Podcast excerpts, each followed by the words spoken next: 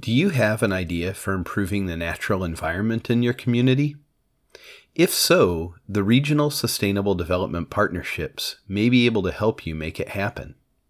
I would say our essence is that we operate on the premise that communities have within themselves the key knowledge, experience, and seeds of innovation that are really vital to solving their own challenges or addressing their own opportunities. We work with communities toward this goal to understand that need or opportunity, and we then pair them with partners at the University of Minnesota for community-driven or community-led, university-assisted research, design, and planning projects. And when projects really work well, all partners are working together to co-create a practical solution to the research question or the planning need. And at the end of that project period, the community has the information that can really springboard them in moving forward with their vision.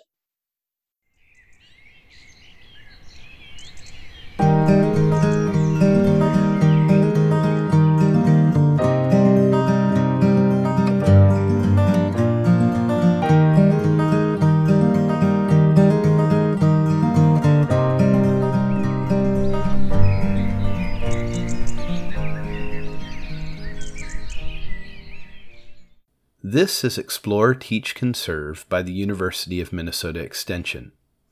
I'm Nate Meyer, and I'm excited to talk in this episode with Molly Zins, an Extension colleague and Executive Director for the University of Minnesota Extension's Central Region Sustainable Development Partnership. Stick around to learn more about the regional partnerships and how they can help you improve the sustainability of your communities. Hi, Molly. It's great to have you on the podcast. Wonderful to be here. Thanks for having me, Nate. Yeah, for sure. So our listeners are probably familiar with the University of Minnesota Extension, but they may not know about the Regional Sustainable Development Partnerships, or what we might call R S D P. Can you tell us about the partnerships and how they work? Yes, I would love to. So we partner with local residents, organizations, and the University of Minnesota to build strong, thriving communities to create practical solutions to our challenges together. And one thing that I have to mention about that sort of elevator speech or tagline is that my board of directors has been sort of workshopping how do we put together a really beautiful, succinct way of explaining our work. We are governed by regional boards of directors, and that is really part and parcel to how we do our work. We are led by community members from across each of our regions, as well as University of Minnesota Um, partners in helping to guide our priorities, um, determine the directions that we're moving and in, in collaborating with communities and the university, and, and ultimately in deciding all the projects that we work on. We, in doing this work, collaborate with all of Greater Minnesota, so in other words, communities outside the Twin Cities metro area, to seek their project ideas uh, in one or more of our four focus areas. And those focus areas include natural resources, clean energy, sustainable ag and food systems, and resilient communities. And every year across the state, there are five of our, our regions that make up our whole across Greater Minnesota. We support well over one hundred local sustainability projects that are community-driven and university-assisted. So you are the executive director of our Central Region Partnership. Can you tell us a little bit about your role and how you work with partners in your region? Yes. So the role of the director in each of our five regions is, to a large extent, really working closely with our board of directors. Our boards are governing bodies that determine our priorities, make decisions about where we're really going to be investing our time and our funding, and serve as just a vital ear to the ground across our region to understand those needs, opportunities, and the, the ways in which we can best be assisting those through developing and helping to facilitate these university community partnerships.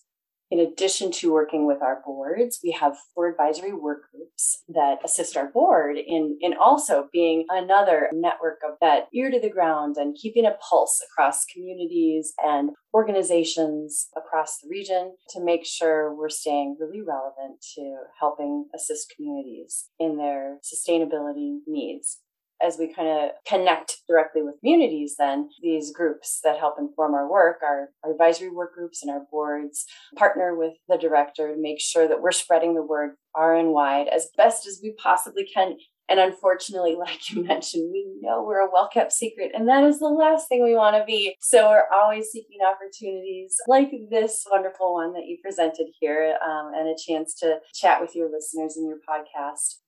We work with all of our advisory groups and our boards, our statewide team of staff to help let communities across every region know that we're really interested in hearing their ideas for sustainability needs, especially in the case where they're interested in exploring University of Minnesota collaborator partnerships to help assist that effort, particularly in that space of really early ideation and exploration into how best can we address this need or even perhaps create a solution to this challenge that the community is walking through. And oftentimes that process, that project that we help to support is research, design, planning, and position the community to move forward and act.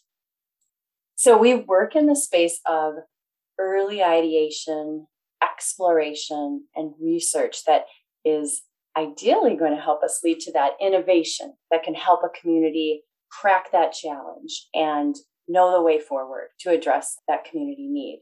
But of course, working in that early research and planning and exploration phase doesn't always get us to the ideal answer or solution, but that, that is part of the process. And an important piece of all of that work that can't be understated is the partnerships that are foundational to moving the work forward. So even if at the end of a project period, we haven't arrived at that exact right solution, or we may be kind of just moving in, in the direction of it, those robust partnerships are in place and continue to move that work forward in so many different ways over many, many years ahead. And so it's both the process of the research and the design work that's really important to our work, but it's those partnerships, those lasting, trusting relationships with multiple ways of knowing, you know, both the historical community experience and knowledge and the university collaborators bringing together their work to look at and continue to build on the need over time. Can you tell us about some of the natural resources focused priorities that the partnership deals with? And what are some more of the successful kinds of projects that the partnerships have helped support? So I would say across all five regions, it's important to note that each region, and, and in particular the advisory work groups that, that help inform the different focus areas, develop their priorities and annually revisit and amend or update any priorities as needed, you know, and, and that's really based on the needs of communities and understanding what we're hearing from communities across each region. Of course, that said, there are unique aspects to focus area priorities, in this case, natural resources priorities across all five regions. But there's, of course, two common themes that have been lifted up and have been true for many years, and I anticipate probably will be for the long term. One of those, of, of course, is addressing climate change mitigation and adaptation opportunities and needs in our regions. Water resource protection, of course, too, is, is a really common priority across all regions. One project that has been underway for about a year now and involves a few of our regions is called the Forest Assisted Migration Project. This started with our Northeast Partnership Region and University of Minnesota Institute on the Environment grant and a number of collaborators from across that region. And it has since expanded to um, bring in a few of our other regions. And The goal is to organize a tree seed collector network to support forest assisted migration across Minnesota. So one of the lead organizations, Sustainable Farming Association, has been engaging member farmers now in central and southern Minnesota to be trained on tree seed collection. And then seed is being transported to tree growers in northern Minnesota the following spring. And the list of partners, to some of the points that I made earlier, is really important here because it is these robust teams of many, many collaborators bringing to the table so many different aspects that are vital to carrying out the work. So that, that of course, as I mentioned, includes the Sustainable Farming Association, several chapters across the state, Farm and Forest Growers Network, the Nature Conservancy, Minnesota Power, Soil and Water Conservation Districts, County Forest Departments, North Shore Forest Collaborative, Land Stewardship Project, Sprout Food Hub, and then, of course, several of our R S D P regions and a number of really outstanding uh, University of Minnesota faculty members and researchers, both from the University of Minnesota Duluth and from the Twin Cities campus. Another that I like to share, I, you know, we're not supposed to choose favorites, but of course, but has has been a long time favorite and is near and dear to my heart. The Megwayak project with Leech Lake Early Childhood is the core of it is a three acre wooded area, so relatively small wooded area directly adjacent to the Leech Lake Early Childhood Center. And we started talking with Wase Paulson, one of the early childhood staff members and director of the Ojibwe Language Program for Early Childhood a number of years ago about this natural wooded space, that it could really potentially be something very integral to their program with classes and with families, but at that point wasn't something that was being utilized very much. And, and so we were just We just started with some conversations about, you know, what the opportunity might be there and if there's a way that University of Minnesota collaborators could, could assist them in, in exploring this a little bit further. So